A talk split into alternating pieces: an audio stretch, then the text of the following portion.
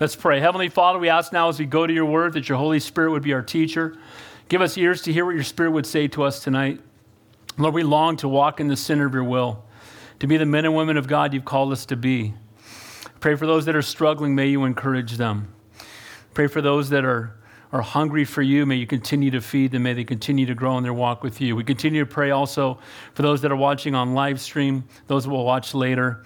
So be glorified, we pray tonight. May you be the teacher. May man decrease, your Spirit would increase, you would be glorified. In Jesus' name we pray, and all God's people said, amen. We're coming close to the end of Kings, and Kings is pretty amazing because it's got so many other books of the Bible that it really touches on. But so far, what we've seen in Kings, as we know, sadly, after Solomon, who was the wisest man on earth, according to the Word of God, even he was a flawed man. And because of some of the choices he made, if you'll remember, Israel was broken into two. Israel was the 10 tribes to the north, and Judah was the 2 tribes to the south. Well, as we've been going through Kings, we've seen that every king in Israel was wicked, starting with Ahab, and they just all got more and more wicked. And as we come to tonight's text, it's already been almost 150 years since Israel was taken captive by the Assyrians.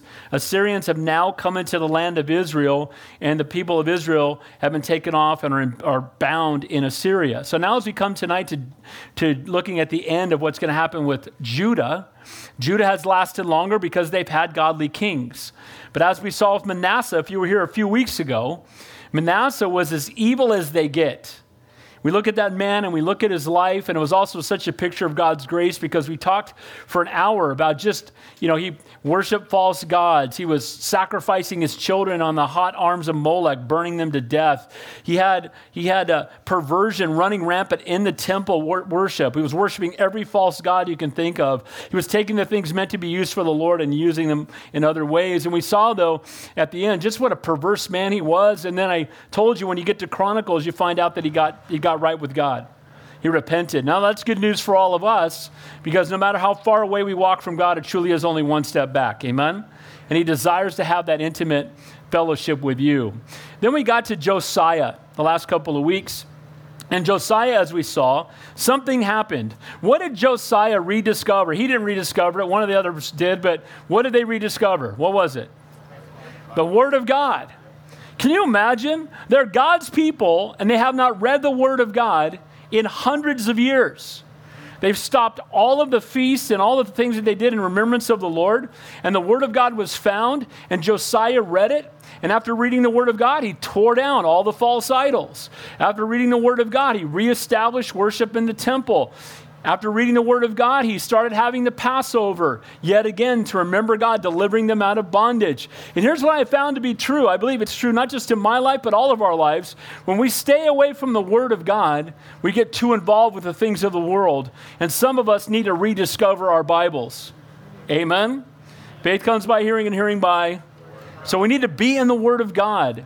The Bible says we're to desire the Word of God more than our necessary food. I saw you guys at the Agape Feast. I know that you're not shy about eating. We need to, if we opened the Bible as much as we open the fridge, imagine what kind of spiritual giants we'd be. Amen? Now, last week, I titled the message, "Well Done, Thou Good and Faithful Servant." And we were looking at the end of the life of Josiah. And a faithful servant, we know, starts with the Word of God. Now, one of the things that was so faithful about Josiah, he not only read it for himself, but as the king, once a year, he would bring all the people together. All the people from Judah, and he would read the entire Bible to them. And again, if you're not reading through the Bible in a year, that's what the king was doing, and we should be doing the same. We have the little slips in the back. You can catch up. If you read your Bible for about 20 minutes a day, that's less than a sitcom. Amen? You read for 20 minutes a day, you can read through the entire Bible in a year. And you don't have to stop at 20 minutes.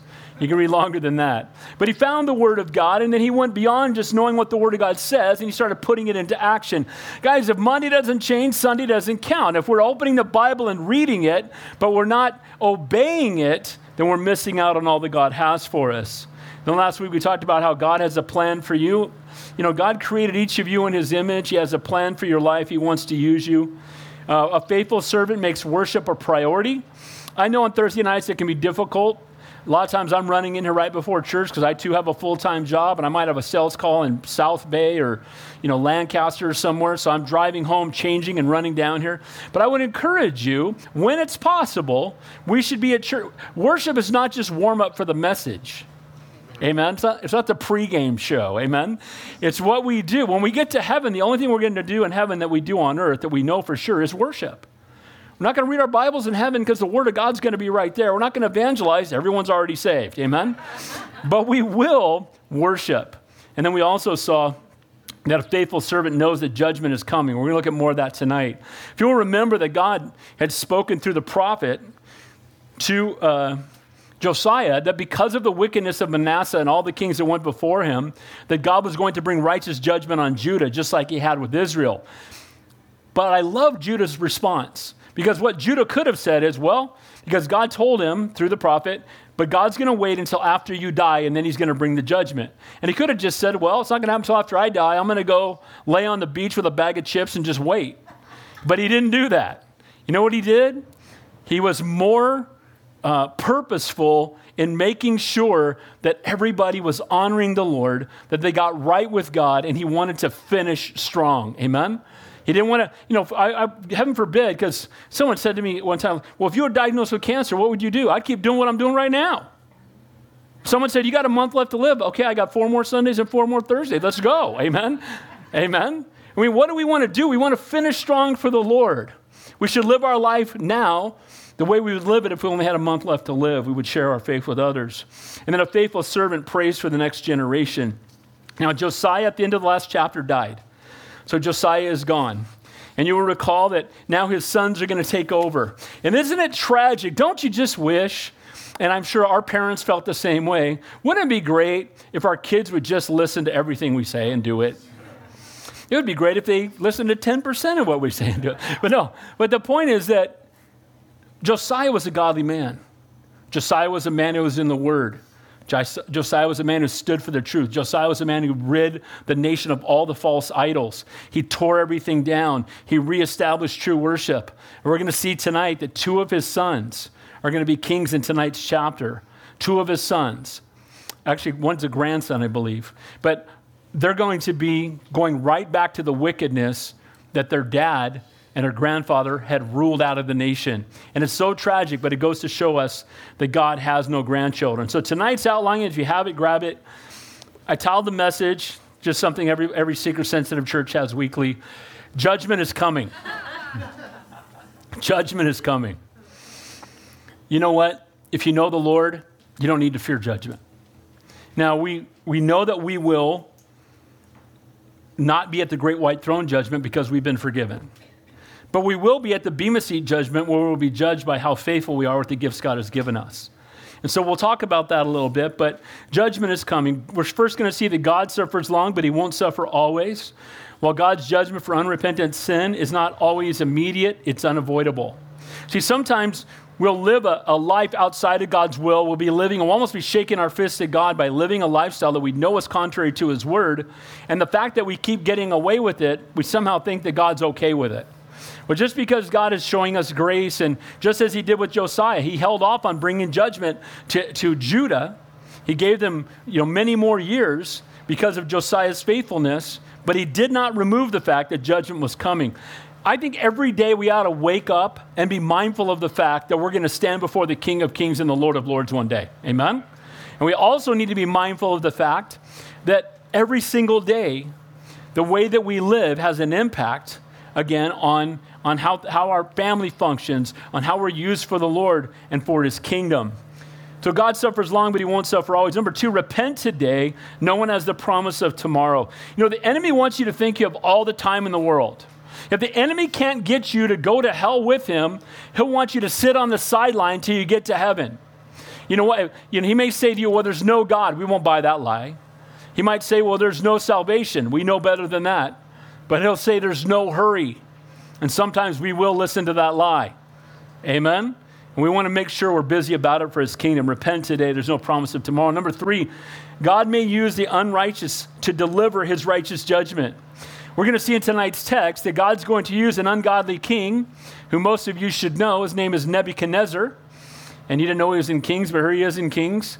And he is going to be the person that God uses, this pagan man who's going to build an idol unto himself, the same Nebuchadnezzar that's going to throw Shadrach, Meshach and Abednego into the fiery furnace, the same one that drags Daniel and many others away captive is going to be the one God uses to bring righteous judgment upon Judah. And sometimes in our case, we can be disobeying the Lord, we can be outside of God's will, and God may use a police officer, the government, he may use, whatever it might be, our boss, to bring about righteous judgment. So we're going to see that in tonight's text. Number 4, Satan wants to desensitize you to sin. Here's the sad thing. We're all desensitized to some level to sin. Amen? I'll have Christians recommend a movie to me.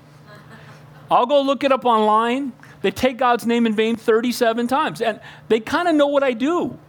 They know I'm a pastor. And the point is, they'll talk to them and they'll go, I don't remember there being really any language in that, because you become desensitized to it. Amen? We need to be resensitized to the fact that sin's not okay. Now again, we're saved by grace, not of works, as any man should boast. But we should love God and hate sin. Amen? And we want to recognize that sin's not okay. Just keep this in mind. You heard me say it 100 times, one more won't hurt you. God doesn't give us the law to keep us from fun. It's not a wall to keep us out of Disneyland. It truly is a guardrail to keep us from driving off a cliff. So he gives us the word so that we can live happy and healthy and fruitful lives. There may be suffering in there. That's part of the program. We may go through difficulty, but the Lord walks with us. And then finally, rebellion or fellowship, choose one. You can't have both. You cannot walk in open rebellion against the Lord and walk in fellowship with the Lord. So if you're in open rebellion, here's the good news. You can repent. You can turn around. You're walking in this direction. You recognize you're outside of God's will. You can turn back to the Lord, and the Lord will minister to you. So let's begin. They're looking at judgment is coming. God suffers long, but he won't suffer always. Picking up there in verse 1 of 2 Kings chapter 24. It says, in his days, Nebuchadnezzar, king of Babylon, came up, and Jehoiakim became his vassal for 3 years. Then he turned and rebelled against him. So Jehoiakim is one of the sons of Josiah.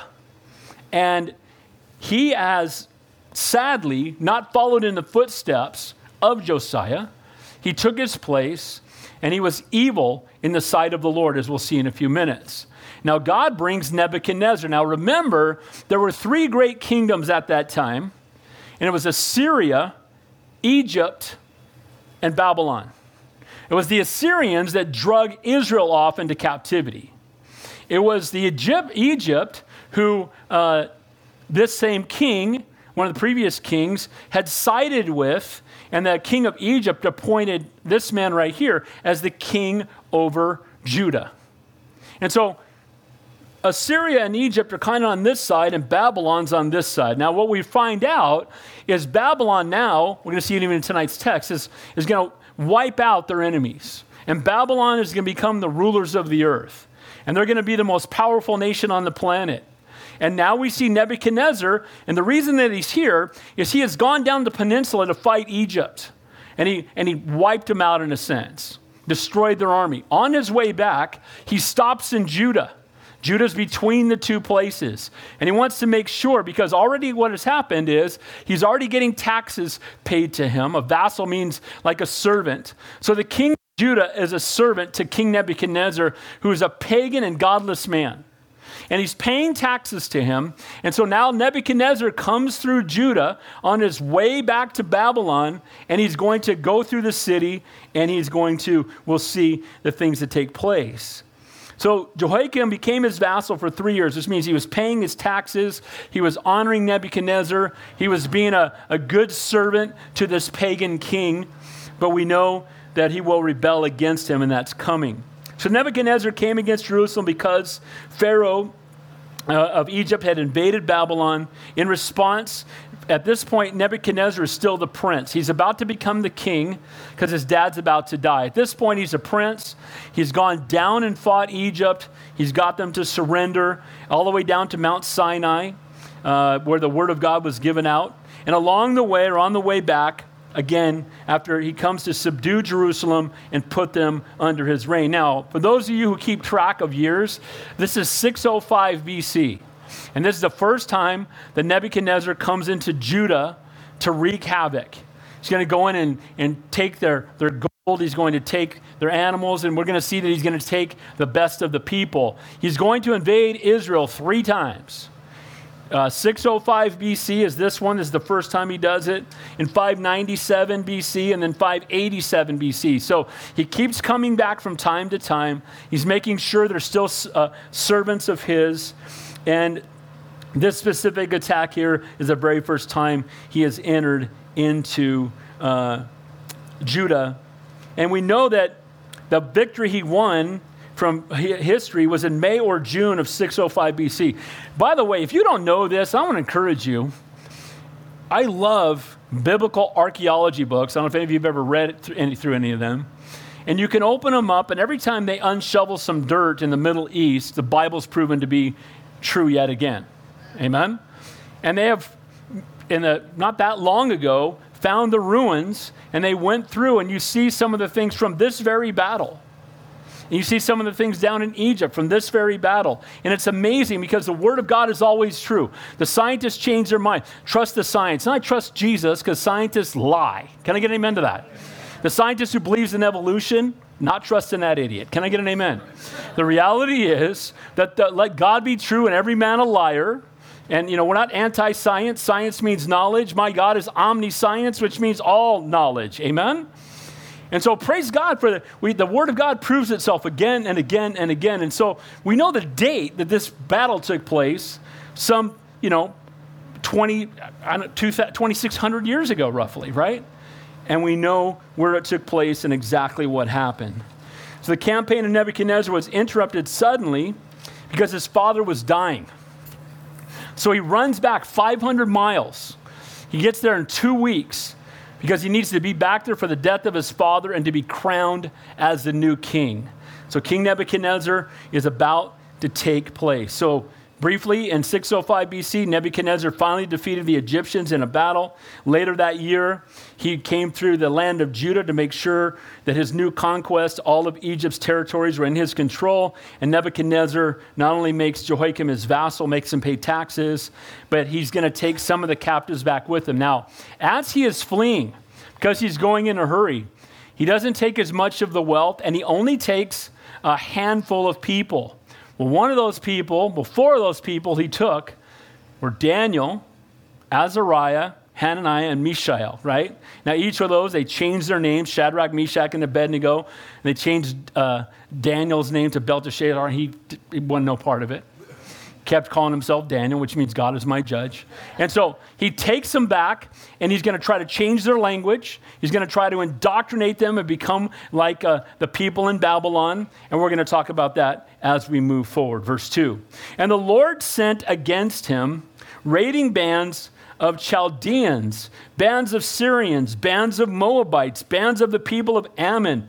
He sent them against Judah to destroy it, according to the word of the Lord, which he had spoken by his servants, the prophets. What's amazing about this is that God is using a bunch of pagan kingdoms to bring righteous judgment upon his own people. Now, why did he do this? He had warned them literally for about 300 years. He kept warning them. And because they continued to walk in rebellion, God finally allowed the righteous judgment to come. And again, too often we can fall into that trap. Well, I'm living this lifestyle and it's okay. Well, no, it's not. Just because God's shown you grace doesn't mean that God has forgiven that behavior if there is no repentance. Now, it's interesting too that during this time, the contemporaries of this time are Daniel, Jeremiah, Ezekiel. What's amazing to me is that means Daniel was living as a young man when Josiah was the king, and then when his sons became king, and he was probably a teenager, so he hadn't been there that long, so he got to see a godly king, and then he got to see an ungodly king, and now he gets dragged off to Babylon, and when he gets there, the first thing they want him to do is He could have been fearful that he was going to die. We don't know if his parents were killed when he was taken captive or if he was just drug away. And Daniel is told to change his diet, change his language, and they want to make him one of the wise men because he's smart. So he takes away the best of Judah and he wants him to start serving again in this pagan. And what does Daniel do? They bring out the food and he says, I'm not eating it because the law of Moses forbids it. He said, I'm not going to do that because God's word says no. How does he know? Because he knew what the word of God says. You got to keep in mind, in those days, that wasn't easy because the king had one of the very few copies of the word. But Daniel went out of his way to know what the word said. Not only did he know what it said, he made a stand for the word of God. Daniel is going to be used mightily in this ungodly place. That's an encouragement for us that God can use us mightily even in ungodly places like California. Amen. When I talk to coworkers and stuff, especially other Christians, like, you're in California? Oh, bro, I'm sorry. And I say, well, guess what? This is where God wants us to be. There's people here that need Jesus, and the best place to take a light is the darkest place around. Amen? And we want to minister to people that are here because they need the Lord, and the Lord loves them. It's interesting that prophet Jeremiah began his ministry during the days of Josiah, and even from the beginning, things were really tough for him. You know, Josiah has a nickname. He's called the what prophet? Who knows? The weeping prophet. He's the weeping prophet. Why? Because he was ministering in a place where nobody would heed the word. He was ministering in Judah and nobody responded to the word. We don't see one single convert in 40 years of ministry for Jeremiah. But one of the things that we learn is as he was going through difficult times, God was preparing him for greater things. And so he got to be with Josiah for a time, but then he saw the wicked kings come. And now we're going to see that he gets left behind when others are taken captive and God is going to use him where he is. Guys, we cannot endure in our faith if we don't endure through the tough times. We have to learn that in the midst of difficulty, it's an opportunity for us to grow spiritually, that no suffering is wasted, and everything that God allows can be used for his kingdom and for his glory. Verse 3 and 4, surely at the commandment of the Lord, this came upon Judah to remove them from his sight because of the sins of Manasseh, according to all that he had done, and also because of the innocent blood that he had. For he had filled Jerusalem with innocent blood, which the Lord would not pardon. Here's what happens. It's been some time, because after Manasseh was king, Josiah was king. Then after Josiah, there was another king last week, and now this is 3 kings away.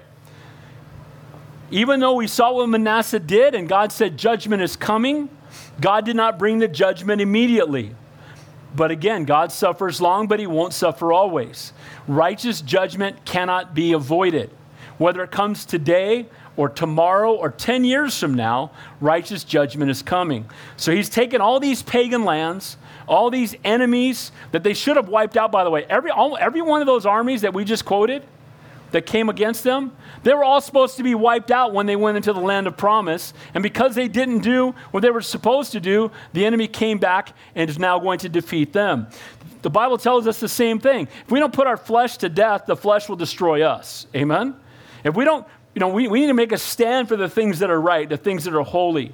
And sadly, because they didn't obey God, it came back to harm them later. It's like, you're dating somebody. They're not saved, but he's handsome and he's got a nice car. Or maybe, she's really pretty, whatever. And we make excuses, and then we disobey the Lord all the way through the courting process, and then we marry somebody who's not saved, and then we're really bummed out when the person who's not saved acts like they're not saved. I can't get my husband to come to church with me. Well, did he ever go to church? Well, he went with me a few times. Well, of course, he'll do anything you ask him to do when you're dating. And then you get married, and that real guy shows up. Amen? And the reality is that we can't disobey God and expect God to bless us. And so here Judah had been so far away from the Lord, and God finally brings the righteous judgment. And when the judgment came, we're going to see that they're carried off. So judgment is coming. Peter said this, but the day of the Lord will come as a thief in the night, in which the heavens will pass away with great noise, and the elements will melt with fervent heat. Both the earth and the works that are in it will be burned up. Therefore, since all these things will be dissolved, what manner of persons ought you to be in holy conduct and godliness? In light of the fact that righteous judgment is coming, how should we be living? In light of the fact that we will before the creator of the universe. The only thing, here's my retirement plan. You ready? Here's my 401k. Well done, thou good and faithful servant. That's my heart. I don't care about money. I don't care about that. I want to just, can you imagine standing before the King of Kings and having Jesus look you in the eye and say, well done, thou good and faithful servant? Is there anything greater in the world than that? And yet we need to live every day in light of the fact that we will stand before him soon and very soon. This is a difficult time. God allowed it because of their disobedience. God is a God of judgment. He will one day make all things right. God had warned his people if they ever started disobeying him, that he would gradually, increasingly set of judgments would be coming after them. And why does God judge disobedience? Well, first of all, because he's holy and he has to. But second of all, because he wants to restore us back to right fellowship. Amen? When you don't discipline your kids, you know what you have? A brat. That shows my age, amen? But you don't discipline a kid, they're gonna be wild. They're gonna be out of control. Whatever you allow them to do, they'll do it.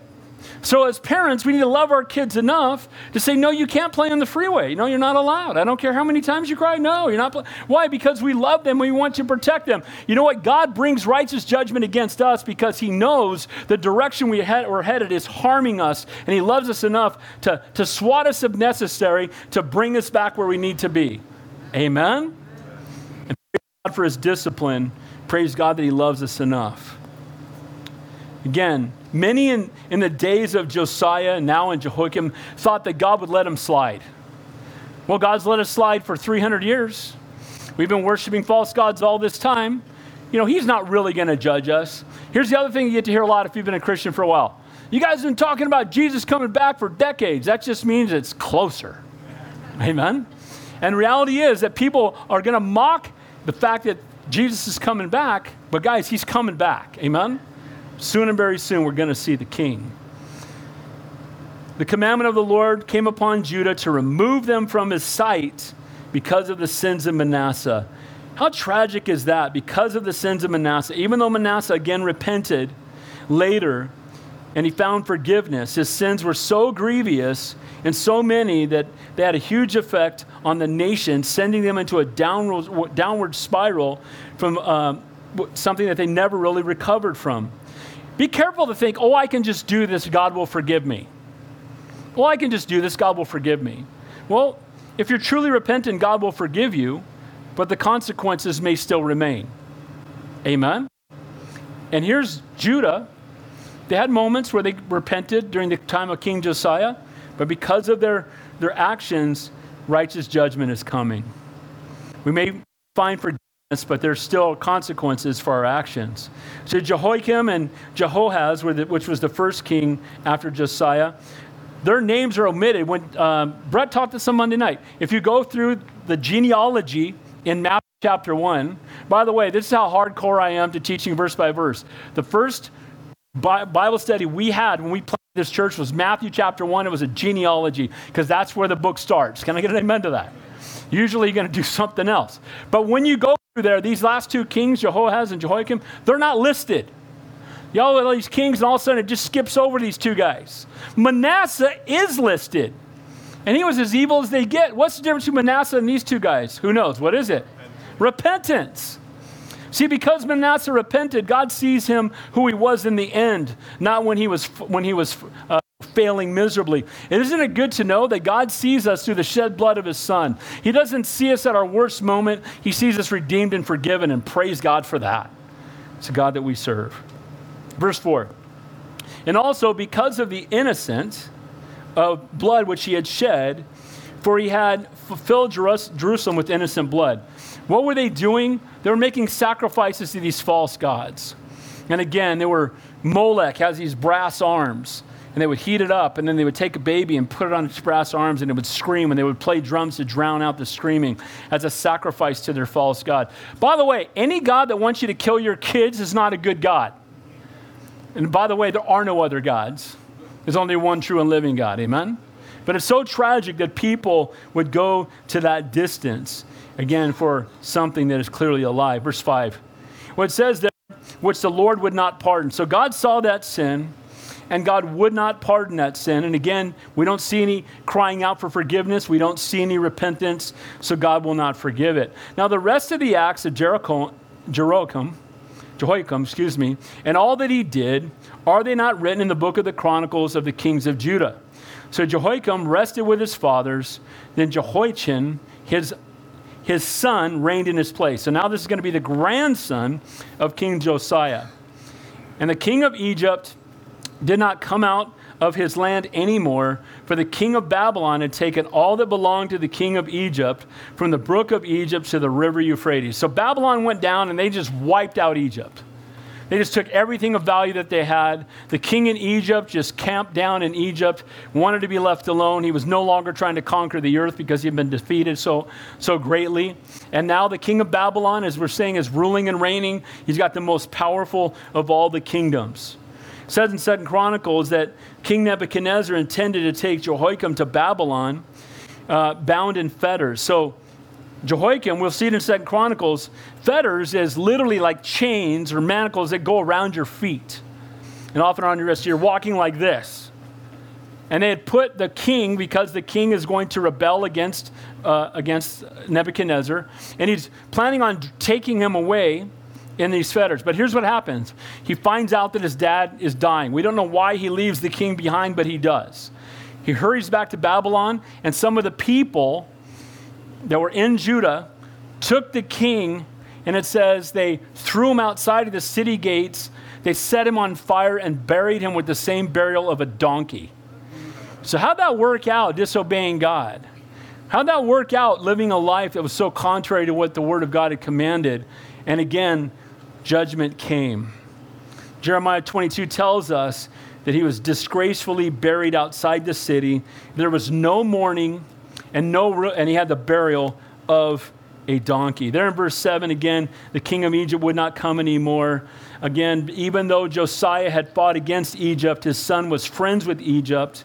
He was an Egyptian that had made him king. And here's the reality. We're going to see this again in just a moment with his son, who's going to follow his dad's footsteps. Don't run to the world for help. Run to the Lord. And what does he do? He runs to Egypt for help. And we're going to see the same thing happen with his son. And they're going to think that the world's going to come alongside them and help them when they're facing the great enemy of Babylon. And guess what happens? The world can't help you, but God can. Amen? And so let's run to the Lord instead of running to the world when we're in a difficult situation. Friends can't always bail you out. The kings of Judah too often were counting on others to bail them out. And what they needed to do was repent and get right with God. Solomon said this in Proverbs 18. There are friends who destroy each other, but a real friend sticks closer than a brother. David said this, I sought the Lord and he heard me and he delivered me from all my fears. Why would we run to the world when we can turn to the King of Kings, the Lord of Lords, Almighty God who loves you so much, he'd rather die than live without you. So point number one on judgment is coming. God suffers long, but won't suffer always. So he postponed his righteous judgment, but now it's come. And now Judah is enslaved to Babylon. He's taken away some of their riches. He's going to come back for the rest of them. He's taking away some of their best people and indoctrinating them in Babylon. Point number two, repent today. No one has the promise of tomorrow. Watch this. So Jehoiachin was 18 years old when he became king. Can you imagine? Might be an improvement some places, but he was 18 years old when he became king, and he reigned in Jerusalem how long? 3 months. 3 months. So you become king. Probably takes a month just to celebrate. Having parades. Everybody's excited. I'm the new king. I've been appointed the new king. And 2 months later, he's done. And for each of us, we need to know that none of us have the promise of tomorrow. We don't know that if we'll be here next Sunday. We don't know what God has in store for us. We don't know if he might rapture the church. Come quickly. I'm in for that. But he's king. And even though Babylon's ruling over them, it's still in a position of authority. No doubt he feels great about the position he's been given. And then it's taken away really quickly. We'll see one of the reasons it was. Look what it says in verse 8. So as he was king 3 months, his mother's name was Nehushta. the daughter of Elnathan of Jerusalem, and he did evil in the sight of the Lord according to all that his father had done. Isn't it amazing how the ungodly guys always follow? If you have an ungodly dad, they follow the ungodly dad, but when they have a godly dad, they rarely follow him. They got an ungodly dad that's partying, is out of control, he's worshiping false gods. By the way, that's a word for every father in this room, every grandfather in this room, everybody watching on live stream, everybody will hear this on the radio. The first thing we're going to be accountable for is our family. And what kind of example are we leading for our kids? Are we showing our kids what it means to love their mom? Are we showing our kids what it means to work hard? We're showing our kids what it means to be a godly dad. I read this stat recently. I don't know how accurate it is. I just read it. It said 93% of families where the dad goes to church, the whole family goes to church. So guys, dads, let's lead by example. Amen? And sadly, we see that he followed his dad's example, but it was an ungodly one. It says in Jeremiah, as I live, says the Lord, though is this king here, the son of Jehoiakim, king of Judah, he wore the signet, my signet on his right hand, yet I would pluck you off. I will give you into the hand of those who seek your life and into the hands of those who you face with fear. The hand of Nebuchadnezzar, king of Babylon, the hand of the Chaldeans. So I will cast you out and your mother that bore you into another country where you were not born and there you shall die. So he was actually taken captive. He was dragged away into a foreign land, into Babylon, and he would no longer be king after just 3 months. So repent today. No one has the promise of tomorrow. Don't put your faith. It's easy, where we live. I don't know, we have like the 5th largest economy in the world. And most of us in California, it's so ridiculously expensive to live here.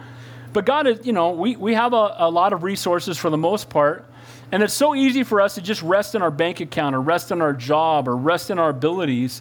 And it's so easy to be so caught up in that we cease to be desperate for God.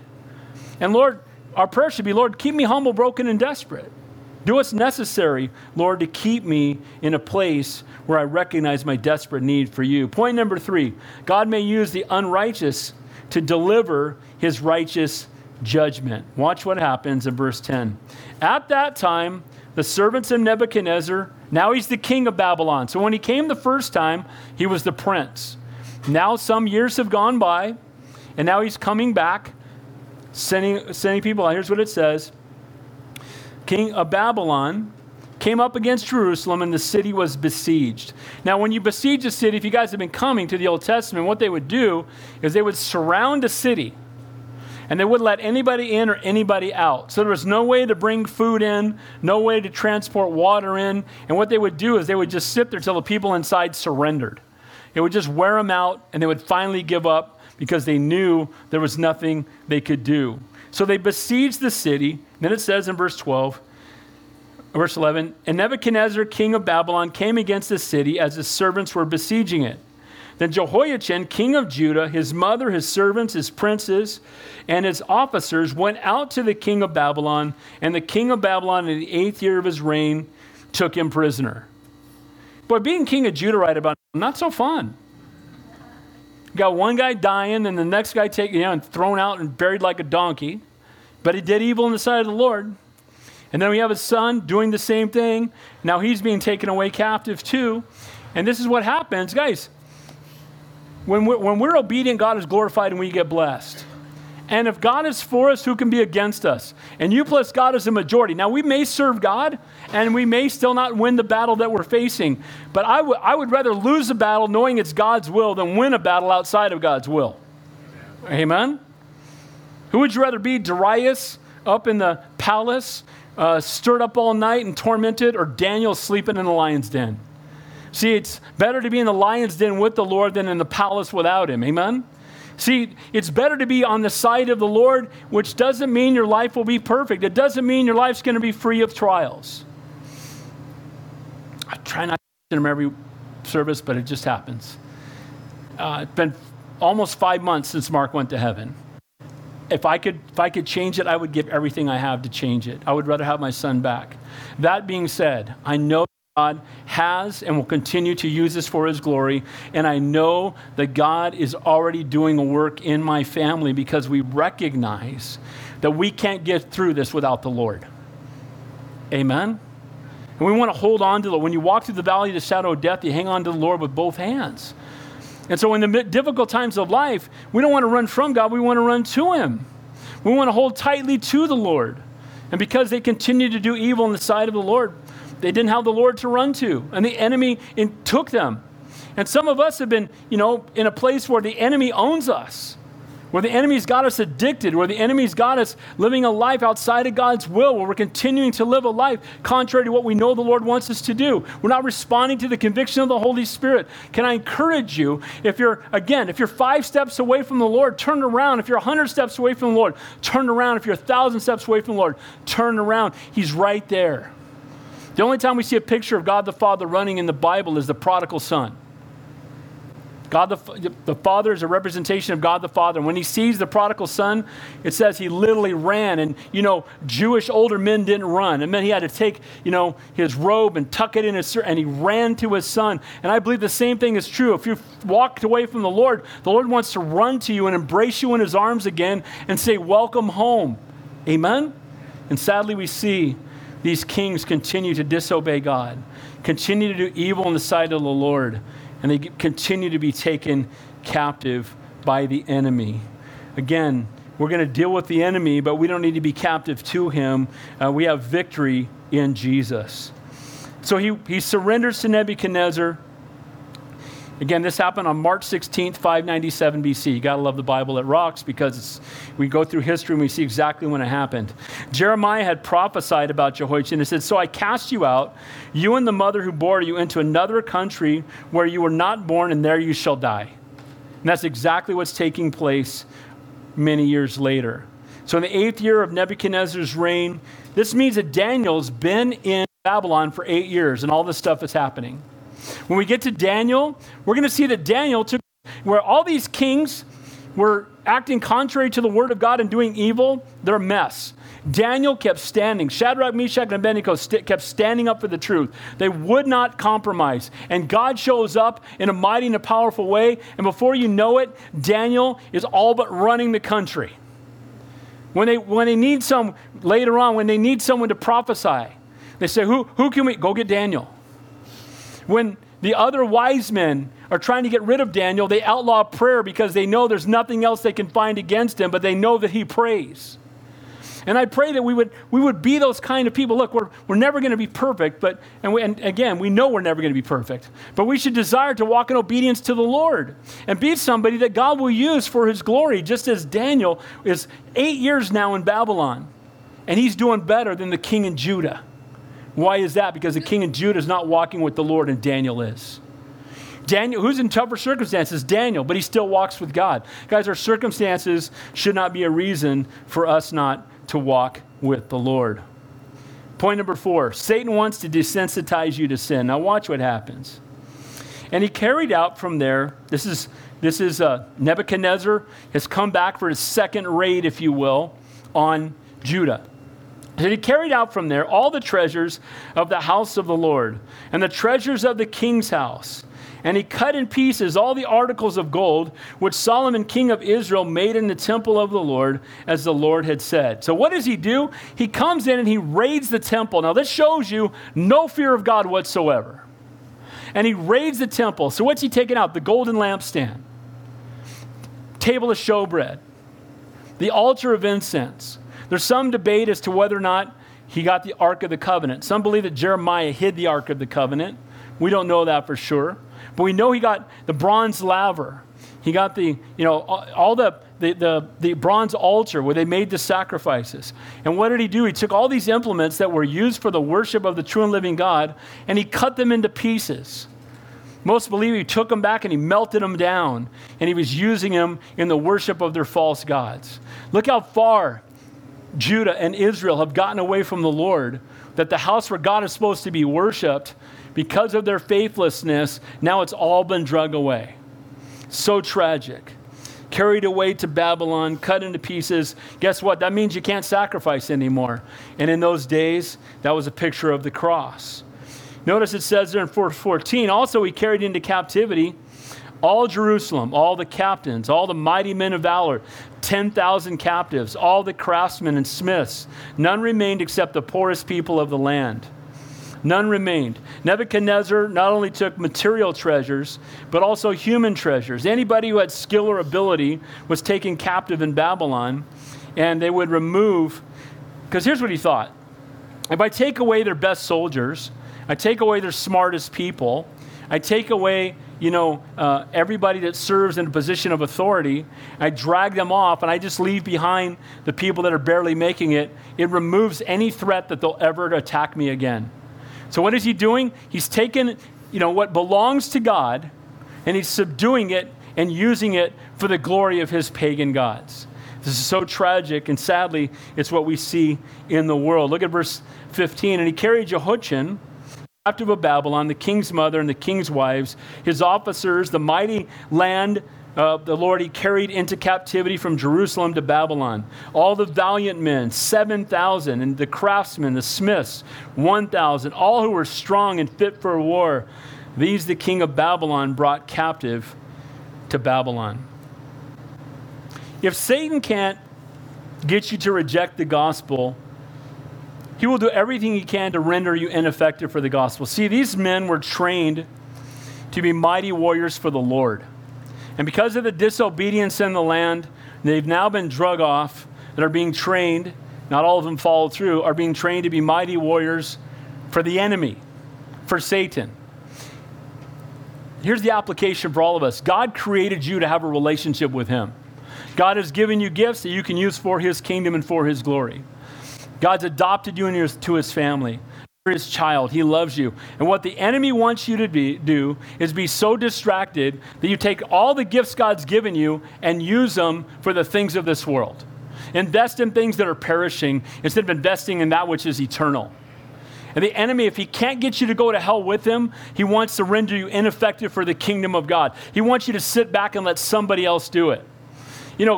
The reason that just sitting at home and watching church on TV doesn't work, and look, if you're sick and that's an option, or if you live far away from here, God bless you, we're glad you're doing that. But you know what? Christianity is not a spectator sport. Amen? It's sad. Some churches are like football games. You got 80,000 people watching and 22 people beating each other to death out there, to entertain everyone else. Guys, we're all called, we're all gifted, and we should be using our gifts for his glory. And we're not encouraging to use gifts so the church will be blessed, but so you will be blessed. Because who grows the most? The people that serve the most. Can I get an amen to that? It's amazing how everything changes when you go from being a ministry to a minister. Look, we're here to minister to you. We want to minister to you any way that we can. If you need our help, we want to do that. But I want to encourage you to go beyond being a spectator and to get involved. All these guys were taken captive who've been gifted to be used by the Lord, and now they're being drug away. Nebuchadnezzar wanted to take the best, the brightest, the most gifted to serve him. He indoctrinated them in pagan beliefs, and Satan is still doing the same thing today. We need to be careful. And look, I don't want to get into this debate, but here's the thing. The enemy wants your kids. Amen? The enemy wants to destroy your marriage. The enemy wants your time and your resources. The enemy wants to be the priority in your life. And how does he go about that today? Well, he starts by indoctrinating, just like when they would come into Babylon, they'd stick them into school for pagan idolatry, and they would, indoctrinate them in pagan idolatry. Well, guess what? Satan's still doing it today. Remove all the Bibles from the schools. How's that working out? We remove the Bibles from school. We teach lies that contradict his word. Evolution. You might go, I believe in evolution. Let's sit down and talk. Because it did not go from the goo to the zoo to you. Amen? We're created in the image of God, and God is not an amoeba, and he's not a monkey. Can I get an amen to that? And so evolution, here's what it's all about. It's about not having to be accountable to a creator. And we teach it like it's fact. All the people look at me now and go, it's a proven fact. No, it's not. It's not observable, it's not repeatable, and you know what? The second law of thermodynamics and the law of biogenesis wipe it out, because you can't have anything go from non-living matter, you can't turn that into life, and nothing goes from disorder to order, it's the other way around. Amen? Things don't explode and Chevy Tahoes fall out. That doesn't happen. Amen? When something explodes, it scatters, but there was nothing, and then that nothing exploded. How does nothing explode? I have no idea. And then it explodes, and then it became something. And you know, the sad part is they're teaching our kids that every single day. They're indoctrinating them into that lie. And you know what? If they are, it might be time to get your kids out of that school if there's any way you can. They reject biblical marriage. Marriage is mocked. Do they have Marriage Pride Month at the public schools? But do they have Gay Pride Month at schools? They do. Amen? We love homosexuals. We love all sinners. We're sinners saved by grace. We're just one beggar leading another beggar to the bread. But God created marriage between one man with one woman for a lifetime. Amen? And it's under attack. You'll notice that all the attacks are in Genesis. They're attacking the foundation. The other thing they're teaching is, again, there's no God. In the beginning, God created the heavens and the earth.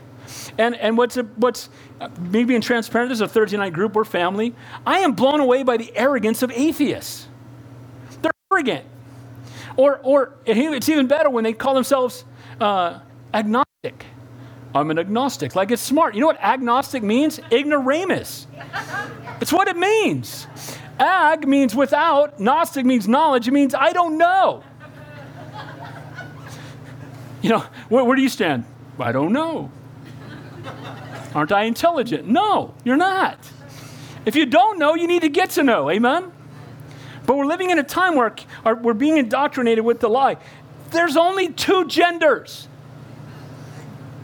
Amen? Can you believe the lunacy of what we're seeing in the world today? But guys, this all happens when we took Bibles out of school in the 60s.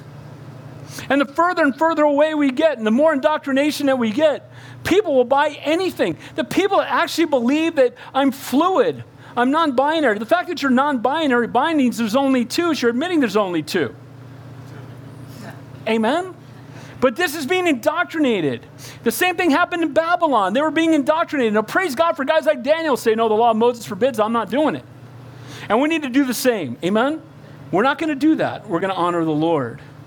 By the way, if I hear this one more time, I'm going to be sick. My truth. Well, my truth. Well, here's my truth. No, there's not my truth and your truth. There's the truth.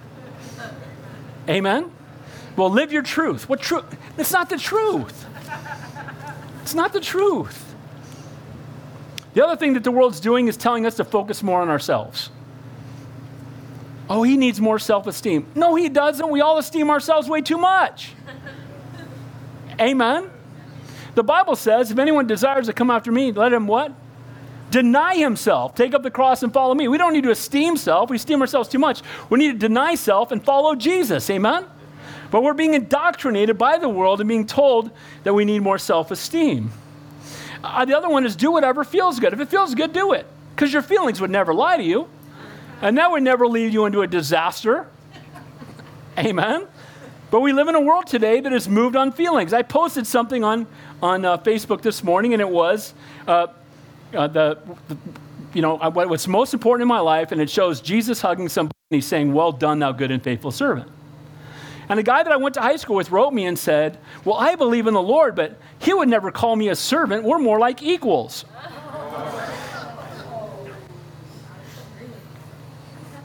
I said, no, you're not. Well, he's my friend. Well, yeah, he's your friend, but you're not his equal. And he would never call me servant. Actually, he said, if anyone desires to come after me, let him deny himself, take up his cross, and follow me.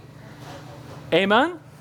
I am so glad that God is so much greater than me. How about you? Because if he was about like me, this place would have been destroyed a long time ago. Our God is great, but here's what happens. But he kept saying to me, but I just feel it. That's what the Mormons say. How do you know the Book of Mormon's true? Well, you had a burning in your bosom. I get a burning in my bosom when I eat a chili dog. It doesn't mean that Joseph Smith is right. But this is the indoctrination that keeps happening, and this is why we need to teach the whole counsel of God. Amen? Because the reason Daniel could say, I'm not going to eat that, the law of Moses forbids it, because he knew what the Word of God said. And if we send our kids off and they don't know what the Word of God says, it's like throwing sheep to lions. You know what? I'm really thankful for the youth group in this church. Can I get an amen to that? Amen. They are taught the Word. They know the Word. They study the Word. They love the Word. And God is using them. I'm thankful for the children's ministry. I'm thankful for the fact that we want to teach children the truth, because guys, this is they should be getting it at home first, and it should be reinforced here. Amen? So the same way that indoctrination, they drug all the people of Judah into Babylon, and they're indoctrinating them in the lie. When we get to Daniel, he's going to build an idol of himself, 90-foot-tall idol of himself, and say, when the music plays, everybody bow. And guess what? Thousands upon thousands upon thousands. We just saw where it's reading at 10,000, 7,000. Thousands of people have been brought from Judah, and when the music played, all but 3 of them hit the ground. This is what happens when you have a relationship with the Lord. You stop seeking after the Lord. You get caught up in the world, and before you know it, you're just like the world. Amen? We're called to be different. Don't be self-righteous. Don't be a jerk. We're seeking popularity with men over right standing with God. Why won't we make a stand for God sometimes? Because we're afraid what men might say. If I make a stand for God, they're gonna think I'm a Jesus freak. I hope they know I'm a Jesus freak. Who better to be a freak for, as my mom used to say? Amen? We're fanatics. Right? Oh, that fan is short for fanatic. We should be way more excited about Jesus than we are any football, baseball, or basketball team or NASCAR race or anything else. Amen? We'll get up and jump. We'll drive 3 hours. We'll get there early. We'll get a good seat. We'll pay, $27 for a hot dog, and we'll sit amongst a bunch of people, and we'll scream at the top of our lungs, and then we can't get to church. It's a mile away on time. I love you.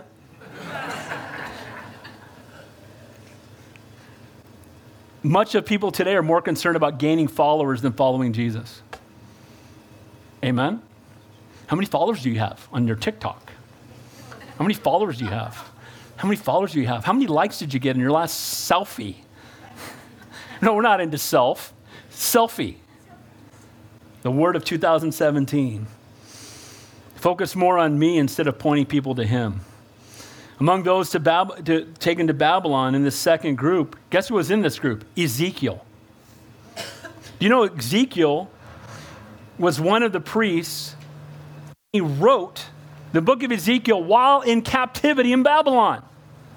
So we cannot make the excuse that I'm in a bad situation, so God can't use me. He's been taken away captive, and he's writing prophetic books while in captivity. Apostle Paul wrote most of the New Testament while in jail.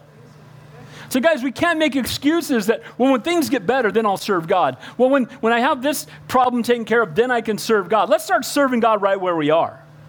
Amen? Jeremiah was in Jerusalem. They left him behind. He was ministering to the people in Judah. Daniel was in the government in Babylon, and he kept rising to greater power. And Ezekiel, again, was in Babylon speaking to the Jews who were in captivity. And the time of Babylon captivity was one of the most important in the history of the nation of Israel, because they finally realized they can't worship false gods anymore. You know what finally got them to stop worshiping false gods? Getting taken to a land filled with false gods. They had to be ripped away to recognize we have these pagan idolaters, and they're ruling and reigning over us. How's that working out, serving the false gods of this world? Says this, talking about purity coming through trial. See, in the midst of this trial, Ezekiel is thriving, Daniel is thriving, Shadrach, Meshach, and Abednego are thriving. Jeremiah is being used mightily by God. Then we have a bunch of other unnamed people that bowed when they shouldn't have been bowing. And it says this in Hebrews. Now, no chastening seems to be joyful for the present, but painful. Nevertheless, after it yields the peaceable fruit of righteousness to those who have been trained by it. These people from Judah and Israel, they're being spanked, if you will. They were learning righteousness from it. They learned to get rid of their idolatry. Guys, if you're in a fire right now, what kind of lessons are you learning? If you're in the fire, remember that the Lord's in the fire with you. I talk about it all the time, right? When Shadrach, Meshach, and Abednego came out of the fire, Jesus stayed in the fire. And when we're in the fire, when we're in the trials of life, it's better to be in the fire with Jesus than out of the fire without him. And he'll never leave you nor forsake you. And I'll tell you what, I've been holding closer to the Lord in the last 4.5 months than I have any time in my life. Why? Because in the time of grief and the time when you can't fix it yourself, when you're so heartbroken, you need to hang on to the one, the Prince of Peace, who can bring you peace in the midst of it. Amen? Let's finish up. Finally, rebellion or fellowship, choose one. By the way, we just keep going through kings like this, right? Look what it says. Then the king of Babylon made Mattaniah, Jehoiachin's uncle, king of his place, and changed his name to Zedekiah. Zedekiah was 21 years old when he became king, and he reigned 11 years in Jerusalem. His mother's name was Hamutel, the daughter of Jeremiah of Libnah. He also did evil in the sight of the Lord, according to all that Jehoiakim had done. For because of the anger of the Lord, this happened in Jerusalem and Judah, that he finally cast them out of his presence. Then Zedekiah rebelled against the king of Babylon. We'll see this in next week's chapter. So the king in Babylon picks who he wants to have king over Judah, who he's now taken captive, and no doubt he looked for the most evil one he could find. Let's put him in charge, because he'll make sure that they don't turn back to their God. He'll make sure that he does whatever I want him to do for us to continue the indoctrination. And a lot of times that's what happens in the world we live in today. People are put into positions of authority by godless people and want to continue us down that godless path. And we are to submit to the authorities that God has placed over us until they tell us to disobey God, then we choose to obey God rather than man. Amen? Rebellion or fellowship. Zedekiah could have chosen to serve God, or he could have just gone the way of the world. And he can't have both. You cannot follow after the world and have intimate fellowship with God. You cannot walk in open rebellion against the word of God, live contrary to what it commands, and think you can walk in intimate fellowship with the Lord. When we get to Chronicles, it's going to explain all the things Zedekiah did. We'll close with this. He was not willing to listen to God's word. Jeremiah came to him, and he's not going to say, I don't want to hear it.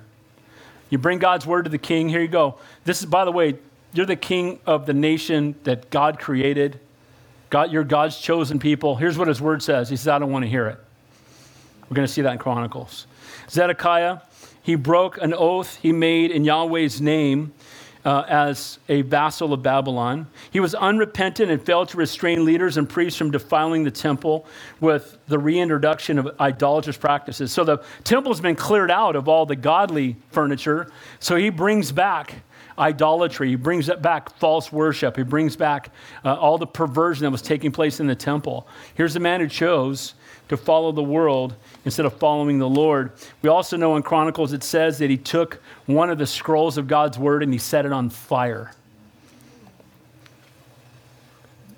We think we have it bad. Look at these kings.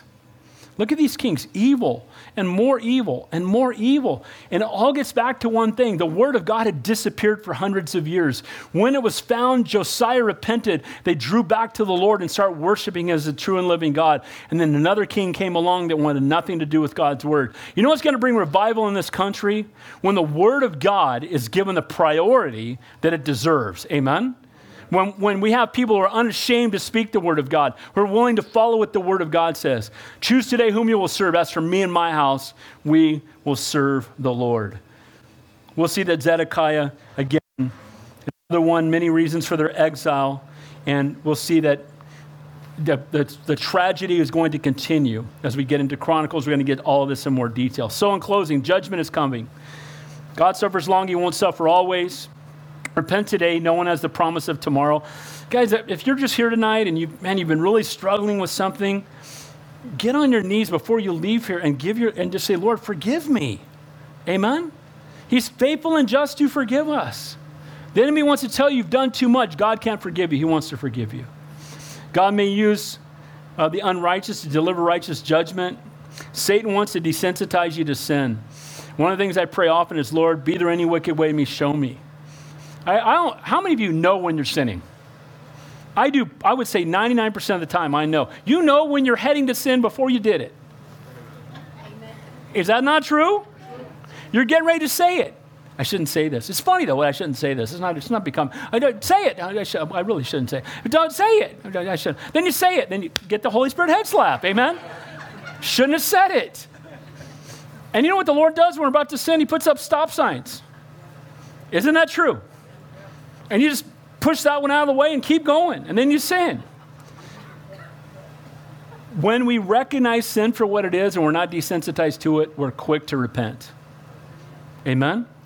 Sign of spiritual maturity is the amount of time between when you sin and when you repent should be getting shorter and shorter and shorter. Amen? And then finally, rebellion or fellowship, choose one.